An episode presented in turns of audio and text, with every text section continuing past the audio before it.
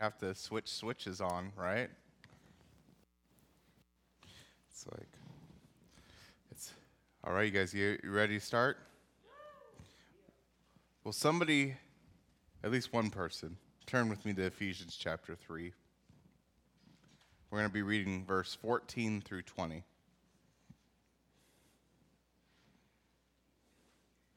Does anybody, is anybody a good reader in here? Any good readers? Anybody come on up? Check, check. Ephesians chapter 3, verse 14 through 20. See, I have to I have to substitute myself. I'm not as good of a reader. I'm just playing. When I think of all this, I fall to my knees and pray to the Father, the creator of everything in heaven and on earth. I pray that from his glorious, unlimited resources, he will empower you with inner strength through his Spirit. Then Christ will make his home in your hearts as you trust in him. Your roots will grow down into God's love and keep you strong. And may you have the power to understand, as all God's people should, how wide, how long, how high, and how deep his love is. May you experience the love of Christ though it is too great to understand fully.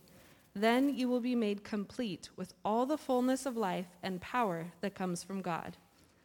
Now, all glory to God, who is able, through his mighty power at work within us, to accomplish infinitely more than we might ask or think. Amen. All right, y'all, that was the word of the Lord. As Brother Tim says, I like it when he says that. Makes it feel official. So, it is official. He has it on lock. So when we look, today is a transition sermon. We are transitioning from where we've been to where we're going. And we're going to see some cool things in the future, which I'll explain at the end. But this is called Empowered to Pour Out. We all have been knowing that we're talking about discipleship. And can you get into the review slide? So last week we went over, I gave you guys probably a lot of information, right? It's only a little bit. And pretty much, I unloaded pretty much all the topics you go over for discipleship in a base, very simplified version. But really, the categories go down to spiritual health, family health, finances, physical, professional, leadership, identity, and history. Can any of us use any help with any of that? And so it's like, it, it, when we look at that, discipleship is not for just one group of people, it's for all of us. We never stop needing discipleship.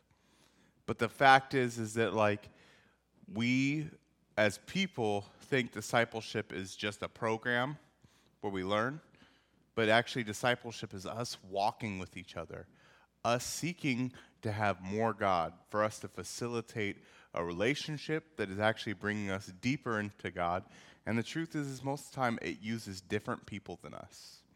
People that, you know what, it might cause conflict. It might cause problems. It might cause pain.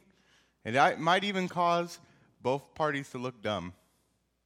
But the truth is, is what glorifies God is that we both bow before God and we seek Him and we all, like, it's a place that actually, in all of our hearts, we start humbling to see Him. Because it's not that we're the same that grows us, it's actually that we're different that grows us. And that's actually what glorifies him in spiritual health, where I'm pretty sure that if me and Tim sat down and read the Bible, me and him read it differently because we are two different people who receive differently. If we were to talk about physical health, well, I would say that, like, of course, I exercise differently than Jonathan. If you guys ever seen Jonathan, Jonathan is like super skinny. So it's like Jonathan loves to run. Do you know how difficult it is for me to run? I can run, I run fast, but only for very short distances. That's a lot of weight to carry. But my point is is that we all are examples and partners with God, but very different. And it's actually as we collect together, as we see in Ephesians, it says that together we can actually bring forth the maturity. It's not, it's not like me as a separate person, I can come to maturity. It's that actually when I collect with Brother Walt or with Sister Alice, that it's like this place where because we're unified, there's going to be places that they will sharpen me, they will challenge me, they'll have me look at things different. And my point of view and my strengths will still be their strengths too, because we share a testimony. But also my weaknesses will be covered and raised up. Amen? Okay, next slide. So, for today's sermon, you guys heard what we're, we're going to go over empowered to, to pour out. It's really like, this is like the apex sermon of the whole sermon series. Do you guys remember what the sermon series is called? Given to give, empowered to pour. Kind of similar, right? but okay, so the illustration is this. How many of you guys have ever been told how to drive by somebody who doesn't drive? or let's, let's, let's, let's switch it up a little bit. How many of you guys have been told directions, and this is really what the illustration is, is been told directions by somebody who's never been to a place? Yeah, you remember? So like when I I really get irritated by that. It's hilarious. They'll start telling you landmarks that don't exist. Like they're like, you know, the 7-Eleven on the corner. Uh, you go about four blocks past that, and then you take a right, but then you take a left at the next corner. I'm like, I don't see a left. and then you get lost, right? But the truth is, is also they just have no context of distance. They might have seen a map at some point, but they themselves have never been to this place, right? So, do they really know how to give you real directions on how to drive to that location? No. You're better off just using the app. You know, the magical one that tells you exactly how many feet before your turn.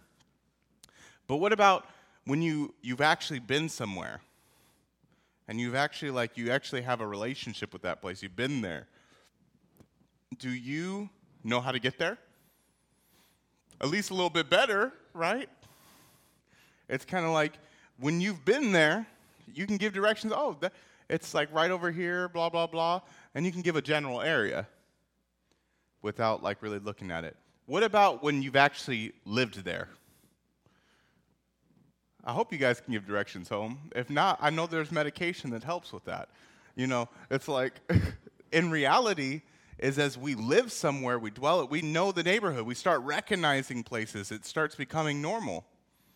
And then finally, it's like in this place where we see that when we start working in an area, what do we, what do we start seeing? We start seeing all the little landmarks, all these little places, all these little businesses that are happening that we can actually interact with. And then finally, it's kind of like, what places do you use in that neighborhood? As you go from living in a place to working in an area, then to participating with the businesses in the area, you all of a sudden know the area really well. And your directions are really clear. Now, I know that was super obscure, right? Let's go to one that's a little bit, some of us, how many of us have either A, had kids, or been around somebody who's had kids? Okay, you ready? How many of you people were told how to raise your kids are given suggestions by somebody who didn't have kids. How much did their suggestions really help? Now, we, are polite, so we don't tell them, you don't know what you're talking about.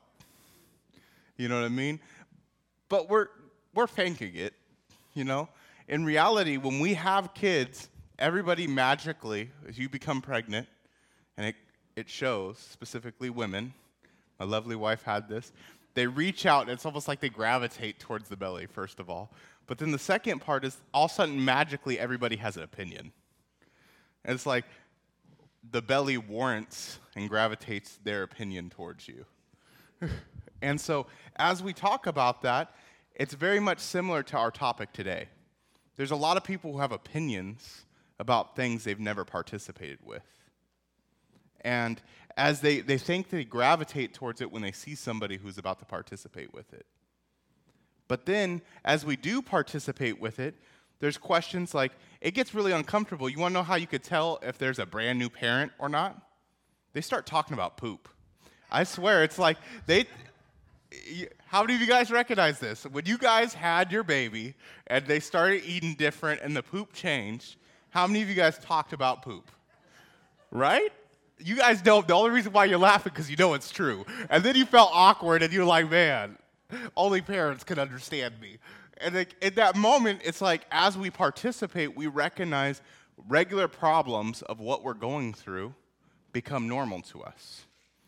And then, so what ends up happening is we have this relationship with what we're interacting with. And as we relationship, we dwell with it. Because at first it's overwhelming, right? You guys remember when you guys weren't sleeping? Man, it was terrible. I don't know about you. I was ready.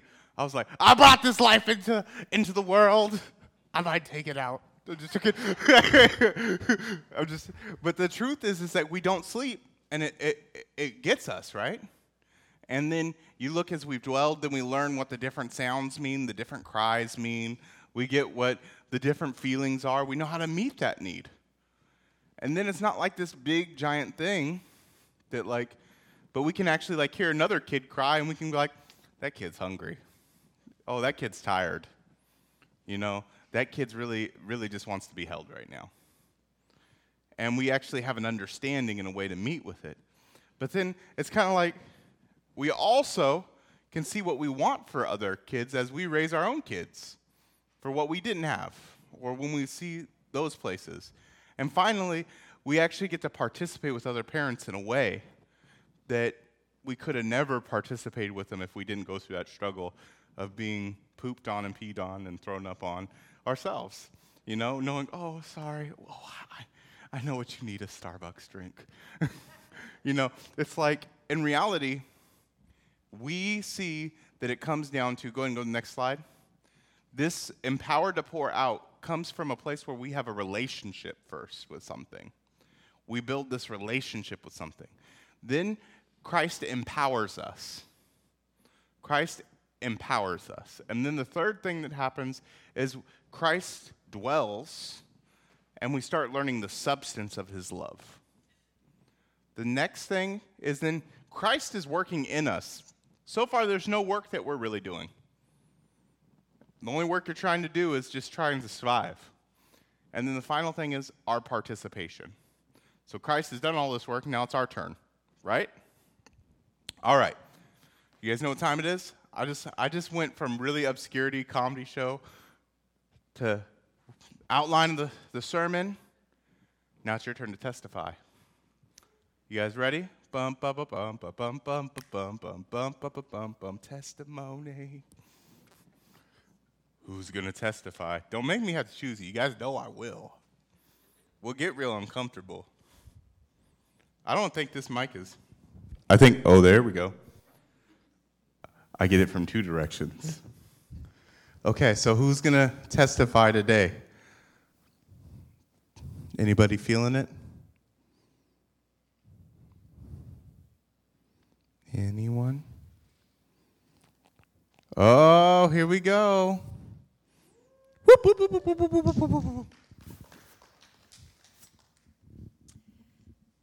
Well, um, I have spent the past two weeks probably more frustrated than I've ever been in a long time, trying to get Walt and I scheduled for our COVID shots. And uh, one day, I got, I was online and on the phone. One day, I spent six and a half hours on the phone and was hung up on.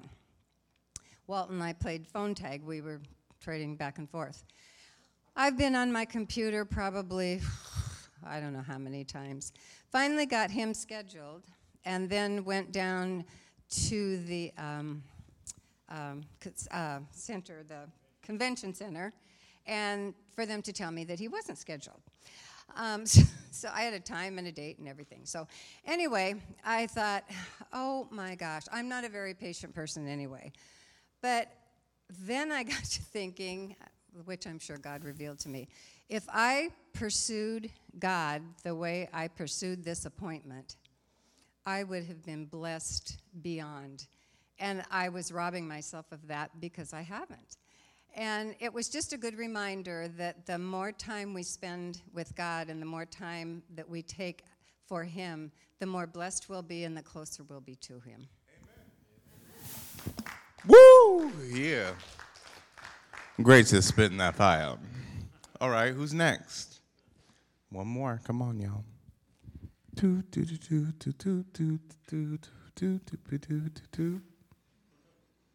All right. Three, two, one. Okay. I'm looking around. I'm looking around. The awkwardness is building. I like how Pavi's sitting in the back with his eyes closed. he's like, if I don't look at him, he won't choose me. I'm just playing. I don't feel the anointing on Pavi right now. Let's have Rich come on up. By the way, Rich is new here, but this brother has joined us with amazingness. So is his wife, who they're both blessings to us. Well, hello, everyone. Um, it's great to be here, let me tell you. Um, I feel uh, the Spirit of God here, and I know that uh, in my spirit that we're on the right track. So um, I just want to testify to that, that uh, as unlikely as that seemed a few months ago, um, here we are, and uh, uh, the road in front of us has got a lot of clarity that uh, hasn't been there, and I just praise God for that. So I'm looking forward to getting to know all of you, and my wife back there, Denise, is uh, also wanting to get to know everybody. Mm-hmm. Amen. Amen. Woo woo. Hey, Denise, why don't you come up here real quick, too? We're going to get a bonus one. Come on, Denise. You can't get out of it. You know, what's what's he said? My Denise, my Denise wants to meet you, too. I was like, you know, well, you got to come meet her then.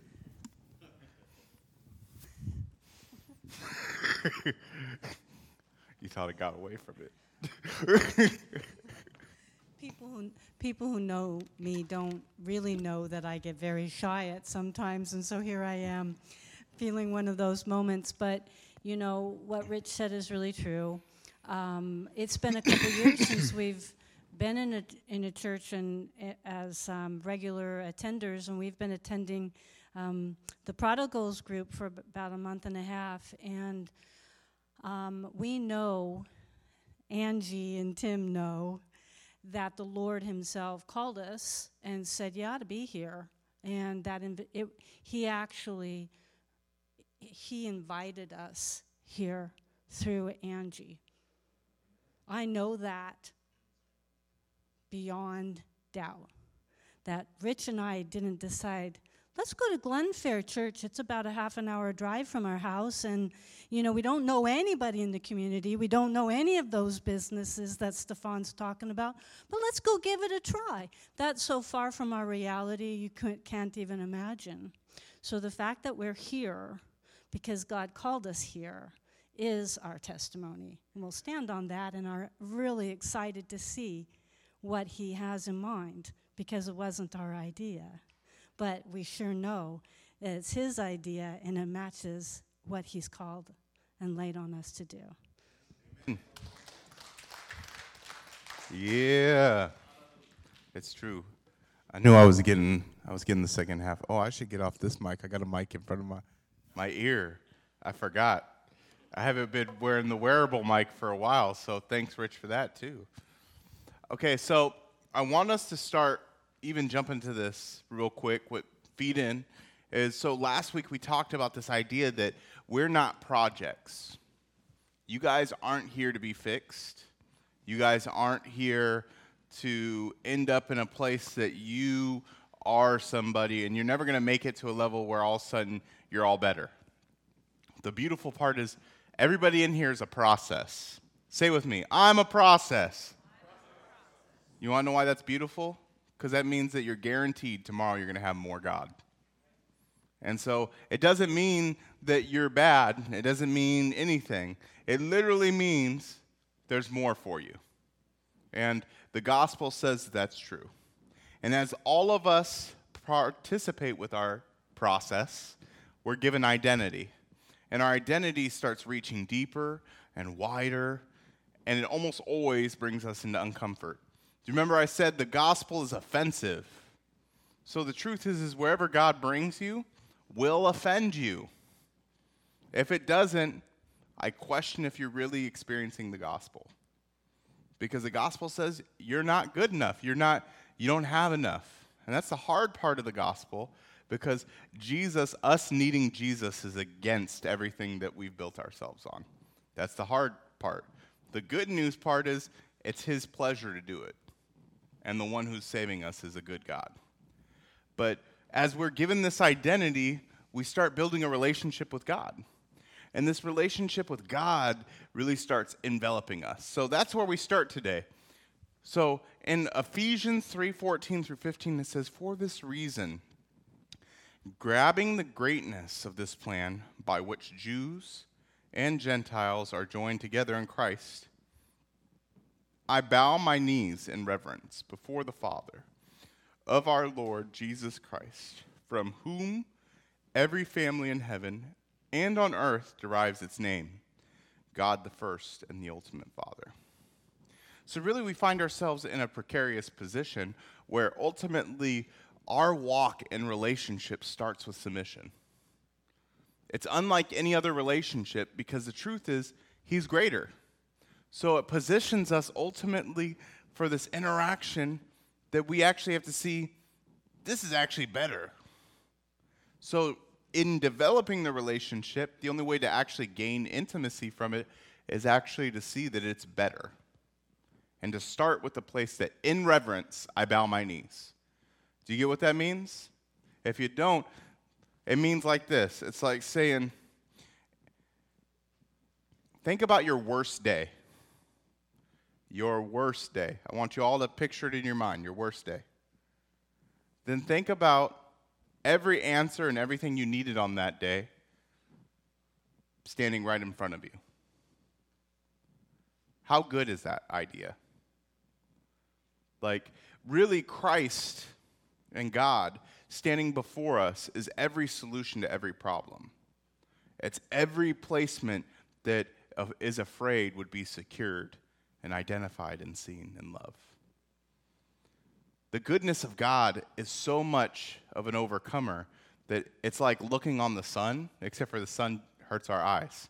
So when we look at God, it's like in reality, we're actually being able to intake something that's so much larger and so much more powerful and so much more radiant than we ever can fully even understand. And as we are in submission with this greatness, we actually are adopted and into family. And this place is, is even though some of us are ragtag like myself, I mean, I, am a ragtag individual, you know, it's a little, I'm a little wily. We end up getting family. We end up getting closer. And the truth is, is that in this family, sometimes things are going to be awesome. You know, sometimes it's not. And the way that we love each other in those moments really is a place that ends up being something that defines things. It starts showing you a real God who's alive. And then what ends up happening is it actually teaches you what real inheritance is. Because you know what inheritance is not? Inheritance is not works. It's not you earning something. Because that wouldn't be inheritance. That would be you working and earning. Inheritance is a gift given to you, passed down from a generation to the next generation. In that place, we are inheritors of, from God, which means that we don't have to work for this gift He's trying to teach us to receive. And as we are in this relationship, He actually teaches us the gift He's giving us. And we learn to not work for something else. But as we also see that, we learn a placement. And that placement's like we said, that house you live in, it's like the baby that you have. It's like it's like looking for the COVID vaccine. You're finding your place that you fit in to get in. But the thing is is it it has there's some parts where it's not universal. We don't all look the same. So we all have different placements. Go ahead and go to the next slide. And as we so we have this submission, we have this family, we have this inheritance, this placement. Then Christ's empowerment comes in. I love this picture, by the way. It's an ant holding up this branch, which I'm like, that's so gangster. But it says, May he grant you out of the riches of his glory to be strengthened and spiritually energized with power through his spirit in your inner self. So is he saying that your, your outer self is going to be strengthened? Not particularly.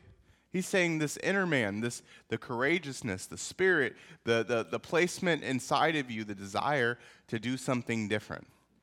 It's funny how when we start actually feeling seen or we feel supported or we feel the hunger or we feel the question or we see the possible inheritance and there's possible hope, how much more likely are we actually to step into something we're scared of? But also, how much quicker are we also to make an excuse for why we shouldn't? So we all should, like, in this place where Christ is empowering us, he's actually, he's trying to push us over the, the boundary line to say, you know what? There's real places where we can make, we can make it about the old man and where we struggle, or we can, we can dive into the new man and learn how to do it imperfectly like everybody else. And so he empowers us by his strength, not by ours which allows us to do things that we wouldn't believe we could ever do. Like, for instance, a woman having a baby, or like making it a week and a half on three hours of sleep, you know? In reality, you didn't think you could make it, you know? But the truth is, you made it. You're still here. And the baby made it. I'm, sure. I'm making jokes. I, it's real experience. I had to speak in tongues and and, and build myself up. You know, it was, it was like, Lord, give me strength. Number three is then we end up in a place where Christ is dwelling and the substance of his love is exper- experienced. Now, this is what I'm going to spend a little bit of time on because this is such a key part of our walk with God. The first one, in some ways, is easy because as you experience it, the only hard part is submitting to it. But really, it's so good. It, it's like it's like one of those like Disney films. It's so romantic and so awesome and so cool that you're just on the adventure. It, eh, you don't recognize the hard parts. The second part is also easy because literally all you're doing is receiving, being empowered. This is where it starts getting a little dicey because it says, so that Christ may dwell in your hearts through faith, and may, and may you have been deeply rooted and securely grounded in. Oh, wait. Why is it that part? Oh. So, when Christ dwells in you, he teaches you about love. And there's a place where he starts really starting developing this idea. And the reason why it's dicey is we come from an imperfect world. We come from a world where love sometimes means being, being used, being other things in love, like, you know, lust, or like really, love can be that fairy tale. It's romanticized, it's afraid, it's, it's trust that, and nobody really is very comfortable trusting sometimes. But ultimately, it's like Christ comes in and he teaches you about deeply secure love. I don't know about you guys, but that scared me. Sometimes it still scares me. It gets real, and it's like, it's like that that like that show. I mean, have you guys ever watched that? I mean, I'm a, I'm a millennial, so there's this YouTube guy who says, "What would you do?" And it's like it sets up these impossible situations where that are always uncomfortable. Like my my favorite one was about the Confederate flag, and this guy's wearing a Confederate flag, and it's like, how would people react if a person came up and started blowing up on this guy. And it, it created all these experiences. In that same way, it's like God comes up on us and it feels like we're on a reality show that we're set up. Because it's like, oh, they're playing a game on me. They're playing a prank on me. I don't, I don't even know how to experience this love. But his position there is actually to teach us about love, to undo our worldview. And then we go to 318, and it says, be fully capable of comprehending with all the saints. How many of the saints? That means us in this room. God's people, the width and length, height, depth of his love fully experiencing that amazing, endless love. The reality is, first, he came to teach us love. But the reason why it says all the saints is because in reality, I need Alice to help me see parts of love I don't understand. I need Brother Walt to help me see parts of love I would never comprehend. I need Brother Tim Murphy over there. Brother stands real still. He's like, that is love that I would struggle with. And God's to challenge me. The truth is, is like as we dwell together, for us to understand the length and width and depth of his love, there's a reality I need to be challenged to look at the depth, width of myself. And be come to a place that ultimately is seeing, you know, this is what I believe. This is the depth of what I believe. This is the width of what I believe. This is as far as I see God. So, what does that mean? It means like the lessons and the experiences and the things that are happening, we need to stretch it out and see exactly how far it goes. We need to see not just how much this applies to my situation now, but we actually have to really fight for ourselves and receive from other people's fights. How far can we stretch this to see exactly how big our God is? how good our God is. How many things does he cover? How many things does he impact? Where is he? What is he trying to do? How endless is his love? And then, as we're experiencing that stretching of it, as we're seeing it before us, it's like you, also another example. You, you remember that green goo stuff that like you could stretch? Yeah, Gak. It's like if we stretched out Gak, we want to see exactly how far it'd go before it snaps. And in reality, as we do that, we actually get to experience something that we protected ourselves from. Because the whole reason why we didn't believe is because that area has been hardened over, died. Go to the next verse.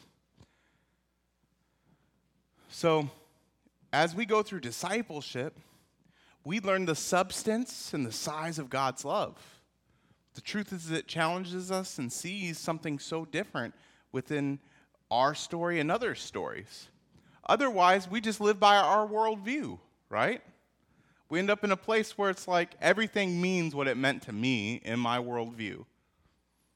But in discipleship, what it starts challenging you within those seven categories, right, is it challenges us to see it both from a biblical point, but also from another human's point of view. And where that's challenging is guess what? Humans are imperfect too. So, guess what? They might get it wrong sometimes. But it's how we learn to be both graceful. How do you learn grace and mercy? You do it only by giving it. The truth is, is that we don't grow in mercy and grace, which are demanded by Christ. Forgiveness is demanded by Christ. We don't, get, we don't grow in it unless we are able to give it. And in that place, as we are going through discipleship, it's not about having a perfect relationship or even one that somebody can teach us. It's one that can be facilitated and we walk closer and closer to Christ. That's the goal. And as we do that, we see his love more deeply. We see his, we see his heart more deeply. We see his character more. And then as we read in 319, and that you may come to know practically and through personal experience the love of Christ, which far surpasses mere knowledge, without experience, that you may be filled up throughout your being to all the fullness of God, so that you may have the richest experience of God's presence in your lives, completely filled and flooded with God Himself. How many of us want that? You know? I mean, in reality, there's a place where I gotta say, there's parts of scripture I have no comprehension of what it actually means. I could tell you, I can tell you a whole teaching about what some of those ideas are and what commentators say and what the Greek and Hebrew mean, right? But in reality, there's some of those ideas I have no context for. I, I don't know how it applies to this world. I could say how it applies within my brain, but it'd be a lie to say that I've experienced every scripture of the Word, that I look like every part of the Bible. Can anybody else in here say that? Can we say that everybody in here, like, don't we want to be flooded with God Himself? How much? Like, how much of us? Do you want just like a piece or do you want the whole thing? I want the whole the whole thing. I want it like when you open up a a, a, ba- a, new bag of Oreos. I want that whole bag. You know, I don't want just one Oreo. I want the whole bag. You know, the fat man in me. You know, it's like in reality though, it's just like it's like I want the whole thing of his experiences, the riches of that experience that is so much bigger than me. It actually forces me to expand. And ultimately, it only comes through a practical experience. Your mind is not powerful enough to change your spirit or your heart. No matter how much you understand, no matter how much you comprehend, no matter how many times you read the Bible in completeness, if you're not being flooded by God and being challenged by His presence, you will not be transformed to look like those words. And the beautiful part is, as we go through discipleship, we have Christ, and the center is His love. And we're stretching it, and we're being forced to look at it through our story, through the ways it unfolds, right? It makes us have to experience things practically that we either choose to participate with or we'll choose to harden ourselves from. Because all of us have to learn a philosophy first. Everybody in here can philosophically talk about something, but there's a difference in being able to experientially participate with it. It's like people could philosophically talk about Gordon Ramsay's cooking, but Tim's the only professional cook in here. You know what I mean? In reality, he can make those garnishes that look pretty like that. I can't do that. I, I make it and it looks like a three year old put that stuff together. It might taste good, but it's not like organized. You know what I mean? And in reality, we have philosophies in our brain that we think will play out the way that we think about it. But because we don't have the personal experience that we've walked through, it's actually not something we've expanded and become. It's only an idea that lives in our brain. Amen? So when it comes to applying love, Love can only transform the parts of your life that it stops being a philosophy and starts becoming an experience. So then comes that we have to participate with it, experience it, be filled and driven by it. It's like we have to learn how to value it. Because when love first comes, it's kind of like, whew, this is, this is crazy. I guess I participated with it. What does this even mean? What's the value of this thing? What's the purpose of this thing? What is it supposed to do? But as we start seeing it, it's actually witnessing God Himself. It's reevaluating our value system. It's saying, whoa, this experience is real. This is real. This is not a one time thing. Even though my experience for years has said that this is fake, even though my experience for years has said that I am this identity, because I had this experience, it's bought me. How much am I willing to change to keep participating with this? How much, how much is it worth? Will I, will I keep drinking from the well, or will I pretend that that one drink was enough? It's like, it's like, will I have a big steak sitting in front of me, take one bite from it, and be like, this is the best steak I've ever had, but I won't keep eating it? Or will I break that thing down and eat it down to the bone. And the truth is, we got to see how that value changes of it so that we can be filled by it. Because unless we are willing to fight for it, we will not be filled by it. But then we also have to learn how to value it even when it threatens our own personal value and our own safety. Because God, who is amazing and who can, who's, a, it said that he's beyond our understanding. His love is larger than our understanding, right? So that means it's dangerous because we don't control it and we don't understand it. So that means at some point, this thing that we're seeking to value is going to be bigger than us. It's going to be scary because we don't control it. And ultimately, it's going to feel out of control, which means that we're going to have to trust something. And we're going to have to choose to value it more than our comfort and our safety. But as I said, there's a, as you see up there, it says a rule about the way Christ works. It says, Now to him who is able, carry out his purpose, and do super abundantly more than all that we dare ask to think, indef- infinitely beyond our greatest prayers, hopes, and dreams, according to his power that is at work within us. What is this rule that Stefan is talking about? Well, the first part of this rule is God's going to carry out his work. I think that's a really easy part for all of us to accept, right? I don't really think about us breathing here in this moment. I don't think about the water and all the molecules and all this stuff that's held together. In reality, God's working all the time. I can accept that. Easy. He can do extravagantly. I can buy that. Right? God does great things. There's things that have blown my mind in my story. That's an easy rule to understand. Then it comes to the next one is that in fact, he is extravagant and he'll do his work, but he's going to do more for you and do more work to you than you could ever ask for, you could ever dream, and you could ever believe. In that place that actually, in this place that more than we can believe, more than we can understand, more than we even understand right now, more freedom than we believe is possible, he'll work in you. You could be in the middle of that project right now inside of yourselves. Right now, that God who lives by this rule that says that he actually can do infinitely greater than you could ever believe, than you could ever hope for, you could ever dream, will work in you. He will work in you.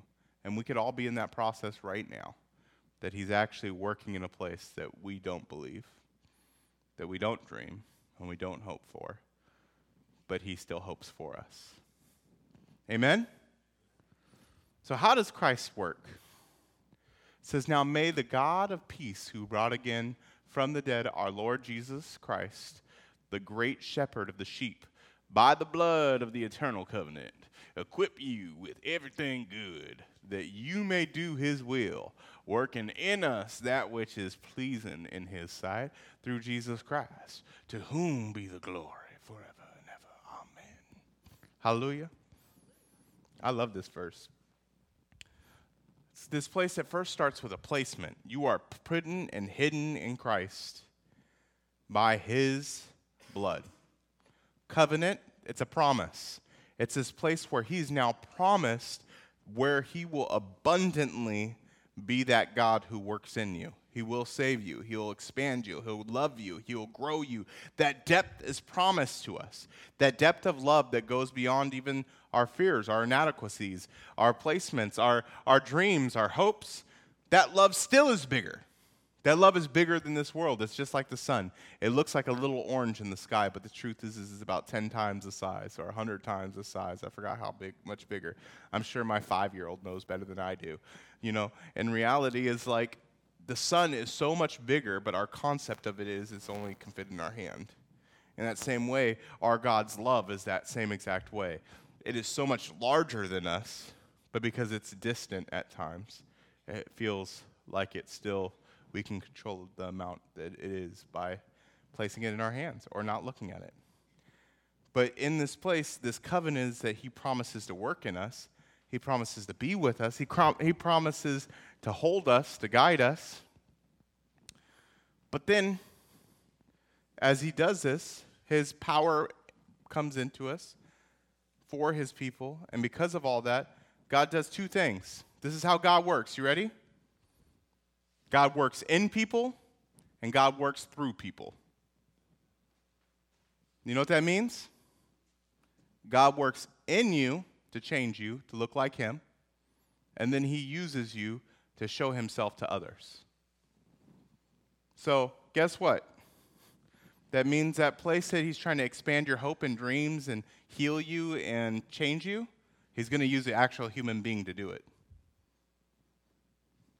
It means that you actually might be the representation of Jesus that people need. His work in you is to make you a model of him. because you are the greatest testimony of the word and of God that anybody will read. I think Jamie says that. I don't know who she's quoting, but that just came in my mind. But the truth is is that there's a real place that people will continue to talk about you even long after they talk about our Christ. It's funny. It's like we want people to talk about Christ, right? Well, then maybe your character should come into order. Maybe you you should let the work in your heart actually be, take place. Because the truth is, is, as people talk about you, they'll be able to talk about you and the God that it, it, impacts you, the God who's touching you, a lot easier than they can talk about your God because they can step into an experience of you, but they can't instantly accept an experience of your God. But what's crazy is, is that because God lives in us, He's the one empowering us, He's the one changing us. The person they're actually being experienced by, the person that they're actually touching, is no longer you as long as you're letting that work happen and Christ work in you. It's actually God that they're experiencing. It's not that difficult. It's simple. Just be what God is challenging you to be. It's not that you have to go make yourself somebody spectacular. It's not like you have to go make yourself a doctor. It doesn't make yourself some holier than thou person. Go talk to everybody in the room. Talk to the one person. Love that one person hard. Love them like God loves you. Encourage them like God encourages you. But if, if God is like the challenger, guess what? You're going to be challenged to be a challenger. If God if made you a worshiper, guess what? You're going to be pointing out, Hey, ain't God great?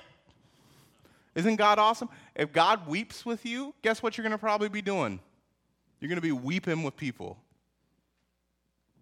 If, if God loves to be in a place where he's just like art and creative and beautiful, that's not me. But the truth is, it's beautiful that it's you. And you guys can go be hippies together. I'm just, I'm just playing. Hopefully, I didn't offend nobody, but I'm just saying, it's beautiful. It's great. If God is singing with you and singing a song over you, which I believe He sings over all of us, what does that song sound like? Because you can only explain the song that is being sung over you. But as He works in you and works through you, He's equipping us all. He's equipping you with Himself, He's equipping you with everything good that we may do His will. He wants us to be equipped to do His will, and His will is to love. And He works in us that which is pleasing in His sight. And what does the word say is pleasing in His sight? Himself. So, what He's working in us is to become like Him. Number five, participation. I think this is the one we all want to jump to. The ones I've talked about in some ways are the last two are the harder ones. They're really hopeful, they're awesome. But this one we're like, yeah, I want to do the stuff. Or on the other side, there's a few of us that go and say, you know, how do I do it? that's too big for me. That's, that's outrageous. So this really is to answer that question how? How do you participate? How do you healthily step into something that's not self dependent, that's not just trusting in your own worldview, how do you actually participate with God, with the relationship, with the place He gives? How do you participate with the, what He's working in you through you? How do we participate with God's heart? Because God's heart to love us and believe and dream doesn't start just with another person, it starts with us. But then, it doesn't stay on us it becomes about another person very quickly because you can't have a completed work without giving it. The truth is, is his heart sometimes will speak a message that we're not ready to receive by showing us through another person. And as he does that, as we participate with it, we can step into exemplifying God without even understanding the lesson. Because we'll see, man, what that person needs, what that person really like really is crying out for is this thing of God. And you'll say it. Or you'll do it and you'll be like, dang, hmm, I don't really believe that. Or I don't know how I said that. I don't know what the, how I represented that. It's like, it's easier for me to do it for another person, but it's not as easy for me to do it for myself. And it's actually a lesson that then turns back inward and grows us more. But as we're participating with that heart, we do exemplify God, but then we show others the impact of God. But then, you know what we start becoming? We become influencers. The truth is, how many people in here are influencers? Guess what? Everybody in here is an influencer. That means that somebody looks to you and you can do some impact in their life. There is some place that you can change their perspective. There's some place that you can make them either have a good day or a bad day. There's some place that they're going to ask you a question and you have an answer. There's some place where you have a voice. Everybody is an influencer to someone. And to be an influencer is not to be perfect, but it's to be in process. Remember, we just talked about being a parent, right? When you start being a parent, the first thing you recognize is you were never prepared to be a parent. In that same way, when we enter into this, these different relationships of influence and we start walking them out, the first thing you start recognizing is I wasn't prepared for this. The truth is, is that it's not about us being perfect. You can never make yourself perfect enough. That's why we have to be empowered by Christ. But you can be in process. And there's many kinds of influencers, right? There's parents, teachers, friends, neighbors, which by the way, take take advantage of that place where we're going to have those those Easter eggs. It gives you the opportunity really to interact with somebody. There's there's enemies. Your enemies can influence you too. I mean, it's just reality. Acquaintances, bosses, coworkers, they're all influencers. To be an influencer is not to be perfect, but is to be in your process. Do you guys know what another word for influencer is? Anybody? Huh? Yes, a leader, a mentor. The reality is that, as I said, everybody in here is an influencer that makes everybody in here a leader to someone. That you guys all have it in you to affect somebody in a positive way that looks like Christ. Will it be a place that we just build ourselves to? Or will it be a place that we actually get to participate and be filled fully with God? And how many people do we want to take on that life raft? See, if it was a place we just built ourselves to, it'd just be a project. But when we all know that Christ represents, he represents life to all of us, and it's something abundant and more than we ever believed. So now I said, how do we participate? Can you switch over to Isaiah? Isaiah 6 8 says, Then I heard the voice of the Lord saying, Whom shall I send and whom will go for us? Then I said, Here I am, send me. Precarious, right? Really strange I'm choosing this in the middle of this. How do you participate?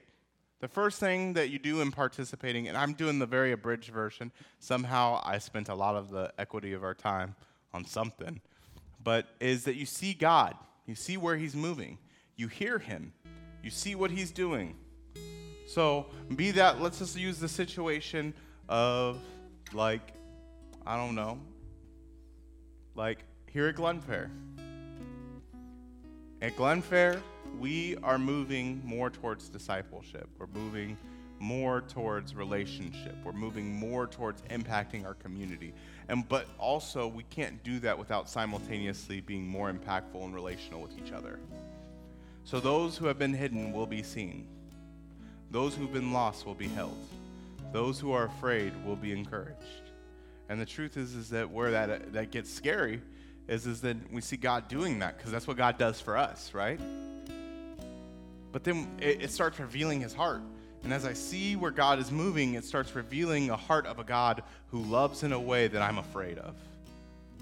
He loves in a way that challenges me to the more. And if I'm not careful, it's really easy for that heart to convict me and say, maybe I've done it wrong. Maybe it's not enough. Maybe this is saying that I, I've not invested right. And I'm not going to say either which way with that. I'm not God. I can't tell you. But the truth is, is we're easier to be offended and, and judge where we've been rather than continue to press forward and look where we're going. The truth is, is that as we see his heart, we start seeing something. We start seeing a need. And that need cries out. It says, it's like, whom shall I send? There is a need for somebody. There's a need right in this moment. We need each other. There's people here who need encouragement. There's people here who need help with identity. There's people here who need the kick in the butt to get challenged. There's some people here who are totally 100% ready, but they don't know where. There's, there's a place where there's addictions. They need help sobering up. There's people who just need love. And some of us need a place to love. Either which way, we see a need. But the final part is not just to see a need, it's not just to see a heart, and not just to see God, but take responsibility and say, I will fill it. It's not a magical place where all of a sudden God will raise up a whole situation where we're magically every time going to be in exactly where He fits us. He brings an invitation, He shows you a position and gives you an offer because He's a gentleman, and then He asks you, well, What will you do? He says, Whom shall I send, and who will go for us? That's an invitation. As we look forward, I want you guys to think where is God saying, Whom shall I send and who will go for us? If there is a place where you have not been discipled, where there's a bunch of people who have not been discipled who are going to start that process, talk to us. Maybe it's a time for discipleship. Maybe it's a time for growth. Maybe it's a time of stretching. Maybe it's a time for you to see the God who's implemented in you, who's been hoping for you, who's been dreaming for you, who's been trying to bring you into more of a relationship.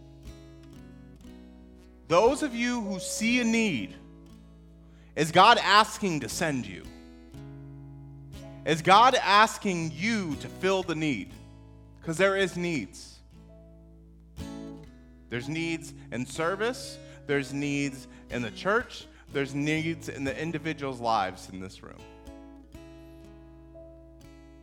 The truth is is that we've waited for a lifetime some of us to be in the moment to be fully used by God.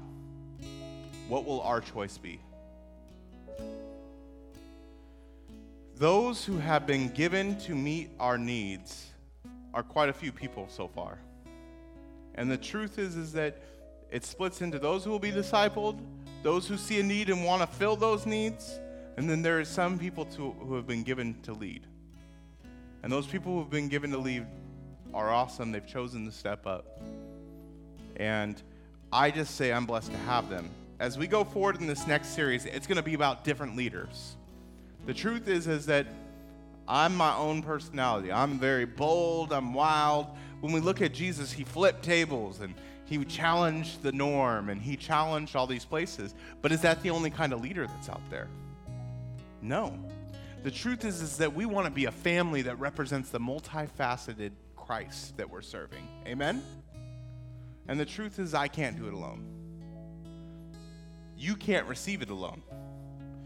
And as we go forward to even meet Christ and serve Him, we'll be going through a series where Jack Seeley will preach, Tim will preach, Brother John and Demi will preach. It's like, and we'll even have Muana preach who is the pastor of the other service. Because what I want you to see is even though that there is an ideal of what a leader is, the actual playing out of Christ, who is the ultimate leader, is so dramatically different. And just like that, you are a leader to someone. you are a leader somewhere. And where you say, I don't fit the mold, I challenge you to say, you don't know what the mold is. Join me in prayer as we just pray for all of us to have that light lit inside of us. Lord, I pray right now that even where this challenge continues to go forward, I pray for hope over people. I pray for your presence over people. I pray for Facebook world where you are seeking to touch people. You're seeking to be with people, Lord. You're seeking to know them. You're seeking to show yourself to them, Lord. I pray that we would be vessels of your love, Lord. I pray that our boundaries would be expanded moment by moment eh, to eternity with you, Lord. I pray that our definitions would be undone, Lord. I pray that we would surrender even in this place, like to the place that you've called us. Lord, you have given our family a name.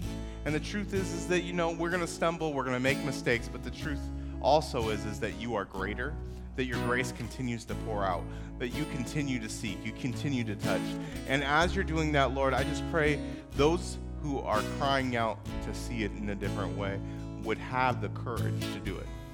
That past their pride, past their fear, past this place that doesn't even have a context for what that looks like, they would take the chance. And Lord, I pray for those who are judging that they would actually see what maybe God's trying to stir in them is a responsibility, a responsibility to be something, a responsibility to be to a generation. Maybe He's calling them forward into a placement, Lord. I pray that they would see their place rather than their judgment, Lord. I pray that even for us in, in, in here right now in this moment, that as you are showing us needs, Lord, that we would not see our judgment, but rather we would see your cry for those placements. And maybe, Lord, I would pray that you would show us that maybe you're actually asking us, who will go? My heart is crying out. Who will go? Lord, and I pray ultimately that we continue to pray every day for the leaders, for refreshment, peace, encouragement. Lord, because it's hard. It's hard some days. And Lord, I just pray that as we go forward and we see the multifacetedness of you, that it would change our hearts to see that our Christ is so much better than any other Savior. Pray these things in your name. Amen.